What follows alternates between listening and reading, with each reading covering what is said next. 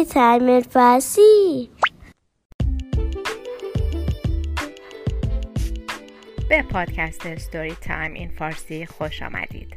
من آنیتا هستم و هر هفته داستان جدیدی برای شما تعریف میکنم. سلام دوستان عزیز. امیدوارم که خوب و خوش باشید و آماده که داستان امروز رو بشنویم. بریم سراغ داستان این هفته. بیژن و منیژه، قصه های شیرین شاهنامه. بازآفرین حسین بابانژاد، تصویرگر مسلم سرلک. وقتی که کیخسرو پادشاه ایران شد، جشنی برپا کرد.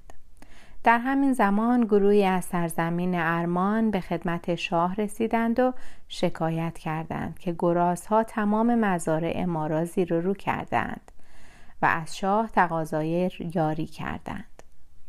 کیخسرو به پهلوانانش گفت چه کسی به یاری آنها می رود؟ کسی جواب نداد تا اینکه بیژن فرزند گیو پذیرفت که به یاری ارمانیان برود.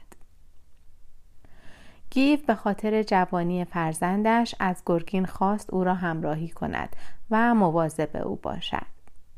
فردای آن روز تا پهلوان به سوی سرزمین ارمان حرکت کردند. بعد از چند روز به منطقه‌ای رسیدند که جای گرازان بود. بیژن چون شیری گرازها را یکی یکی از پای درآورد. گرگین به این شجاعت و دلیری او حسادت می‌کرد و با خودش می‌گفت این افتخار پیروزی برای بیژن خواهد بود. پس تصمیم گرفت با حیله مانع از رسیدن بیژن به کاخ کیخسرو شود.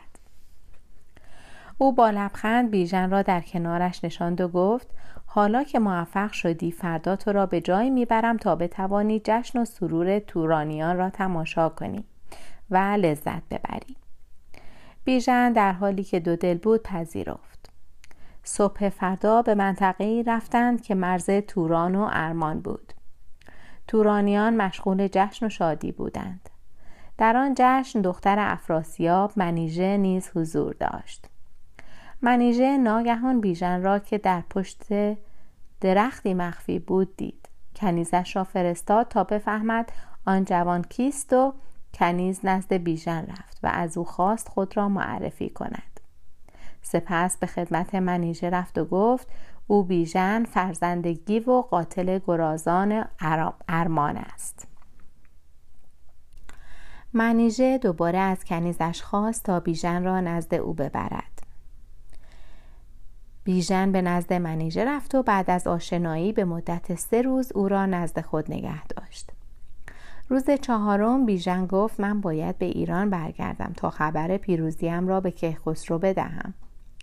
منیژه که نمیخواست او را از دست بدهد در شربت او داروی بیهوشی ریخت و او را بیهوش کرد. سپس او را مخفیانه به قصر برد. در قصر دارویی به او داد تا به هوش آمد. بیژن وقتی چشم باز کرد خود را در جای غریبی دید.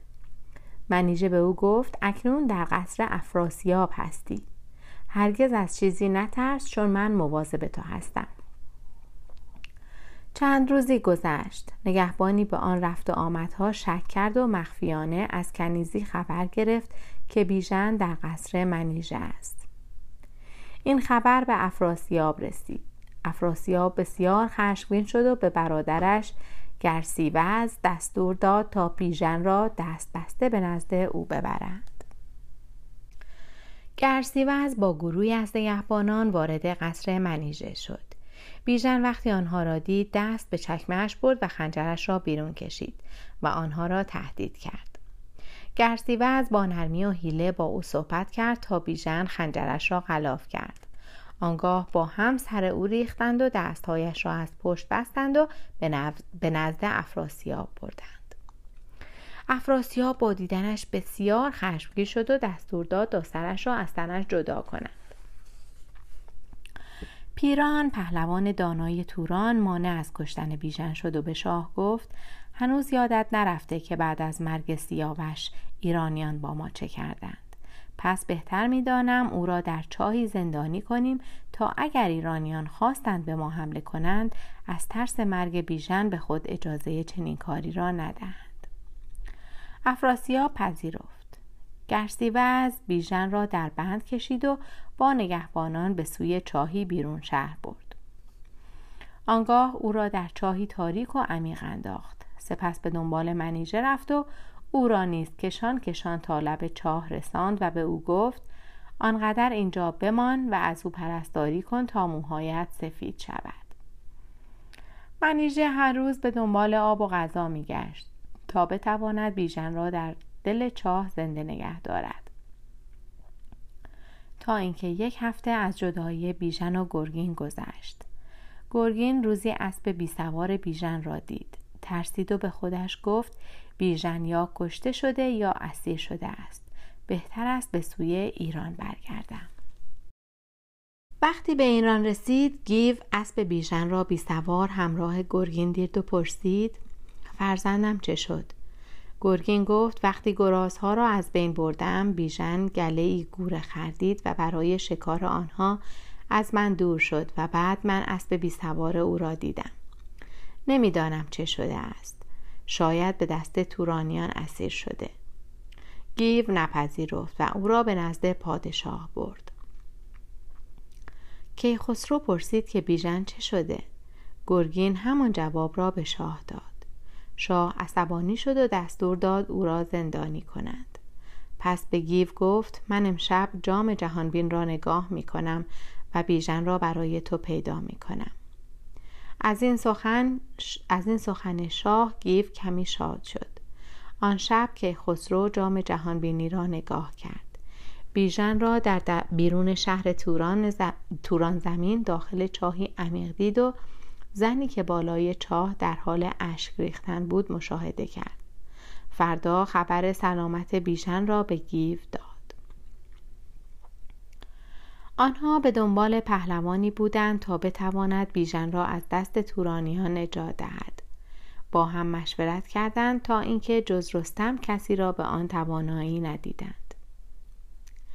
کیخسرو نامه‌ای به گیو داد تا به زابلستان رود و رستم را از این رنج آگاه کردند.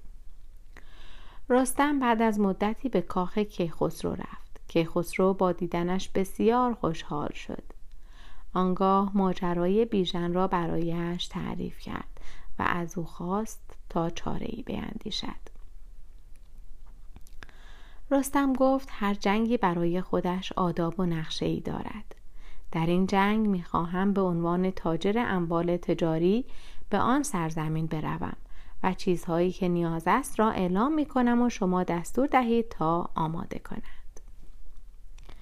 که خسرو همان کرد که رستم خواست. گرگین که متوجه شد رستم به کاخ آمده، فردی را برای شفاعت خواهی نزد او فرستاد و رستم از شاه خواست او را ببخشد. سپس همراه گروه تجاری رستم به توران رفت. آنها وقتی نزدیک شهر توران رسیدند، رستم دستور داد تا اتراق کنند. پیران فرمانده سپاه توران کاروان پر از طلا و جواهرات آنها را دید. رستم او را شناخت و دو اسب با ارزش که زین طلا داشتند به او هدیه داد. پیران که در آن لباس رستم را نشناخته بود، خیلی خوشحال شد و از او پرسید تو کیستی و از کجا می آیی؟ رستم در حالی که سر به زیر داشت گفت من بازرگانم و از ایران می آیم و میخواهم در این سرزمین داد و ستد کنم. پیران خواست تا به منزلش برود، اما رستم نپذیرفت. روز بعد خبر ورود کاروان ایرانی به تمام توران زمین پیچید. مردم برای خرید و فروش به آنجا رفتند. در آن میان به گوش منیژه هم رسید که کاروان ایرانی به تجارت آمده و رئیس آنها مرد تنومندی است که به پهلوانان شباهت دارد. منیژه خود را به کاروان رساند و به رستم گفت ای جوان مردی که چهره پهلوانان را داری، آیا می دانی که بیژن پهلوان ایرانی در چاهی اسیر است؟ رستم شاد شد که بیژن زنده است ولی از ترس جاسوسان بر سر منیژه فریاد کشید که از من دور شو که من نه شاه ایران هستم و نه گیو و گودرز. من یک تاجر بیش نیستم. منیژه نگران شد و گفت: ای غریبه، هر کسی هستی باش، اما بدان از سخنت بوی آشنایی با بیژن را احساس میکنم. رستم دلش به رحم آمد. بعد منیژه ماجرا را تعریف کرد. رستم لبخند شیرینی زد و بعد داخل مرغ بریانی انگشتر خود را جای داد و خواست آن مرغ را برای بیژن ببرد. منیژه وقتی سر چاه رسید مرغ را با تنابی بست و به داخل چاه فرستاد. بیژن وقتی مرغ بریان را باز کرد و انگشتر رستم را در آن دید از خوشحالی زیاد فریاد زد فریاد زد منیژه با تعجب گفت: چه شده است که اینقدر شادمانی میکنی؟ بیژن گفت: آن بازرگان جوان پهلوان رستم است. او به طور حتم برای آزادی من به اینجا آمده. هرچه زودتر به نزدش برو و از او کمک بگیر. منیژه به خدمت رستم رفت و سلام بیژن را به او رساند. رستم گفت: امشب کنار چاه آتشی برافروز تا ما جایگاه شما را ببینیم و برای نجات بیژن به آنجا بیاییم. هنگام شب رستم و یارانش شعله‌های آتش را مشاهده کردند و به سوی چاه رفتند. سنگ بزرگی بر سر چاه بود. یاران رستم هر چه زور زدند نتوانستند آن را از سر چاه بردارند، تا اینکه رستم خودش در یک لحظه سنگ را برداشت و آنگاه رستم فریاد زد: ای بیژن، گرگین برای نجات تو به اینجا آمده. آیا قول می دهی که او را ببخشی؟ بیژن ناراحت بود اما به احترام رستم پذیرفت. سپس رستم با تنابی او را از چاه بیرون کشید و همدیگر را در آغوش گرفتند و بیژن از جهان پهلوان بسیار تشکر کرد. رستم به بیژن و منیژه گفت: شما به سوی ایران حرکت کنید تا ما برای تنبیه افراسیاب به سوی قصر او برویم. بیژن نپذیرفت و خود با سپاه رستم به سوی قصر افراسیاب حرکت کردند. آنها با یورش وارد قصر شدند. بیژن با حمله‌ای خواست افراسیاب را از بین ببرد، اما رستم مانع شد. رستم به افراسیاب گفت: ای نادان، برخیز که مرگت فرا رسیده. افراسیاب فریادی زد و نگهبانان وارد اتاق شدند. رستم و بیژن مشغول مبارزه با آنها بودند که افراسیاب از در مخفی فرار کرد. آنها از قصر خارج شدند. رستم پیکی را به ایران فرستاد تا به شاه بگوید سپاهی سر مرز ایران و توران آماده کند. وقتی سپاه رستم لب مرز ایران رسید، لشکر افراسیاب به دنبال آنها حرکت کردند تا اینکه جنگ بزرگی بین ایران و توران انجام گیرد و در پایان سپاه ایران پیروز می شوند و افراسیاب بار دیگر با گروهی اندک جان سالم به در می برد. وقتی سپاه به قصر رسیدند کیخسرو رستم را در آغوش گرفت و گفت: بار دیگر باعث سرافرازی ایران شدی و سرانجام جشن بزرگی برپا گردید و بیژن و منیژه با هم ازدواج کردند و تا پایان عمر با هم دیگر زندگی کردند.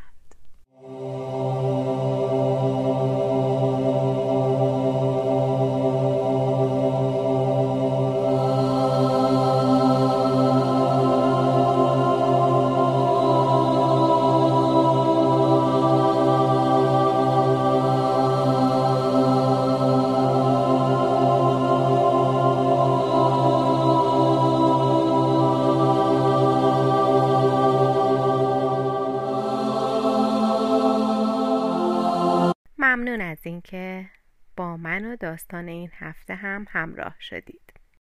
اگر علاقه‌مند به دیدن داستان‌های ما به صورت تصویری هستید، کانال یوتیوب استوری تایم این فارسی رو چک کنید.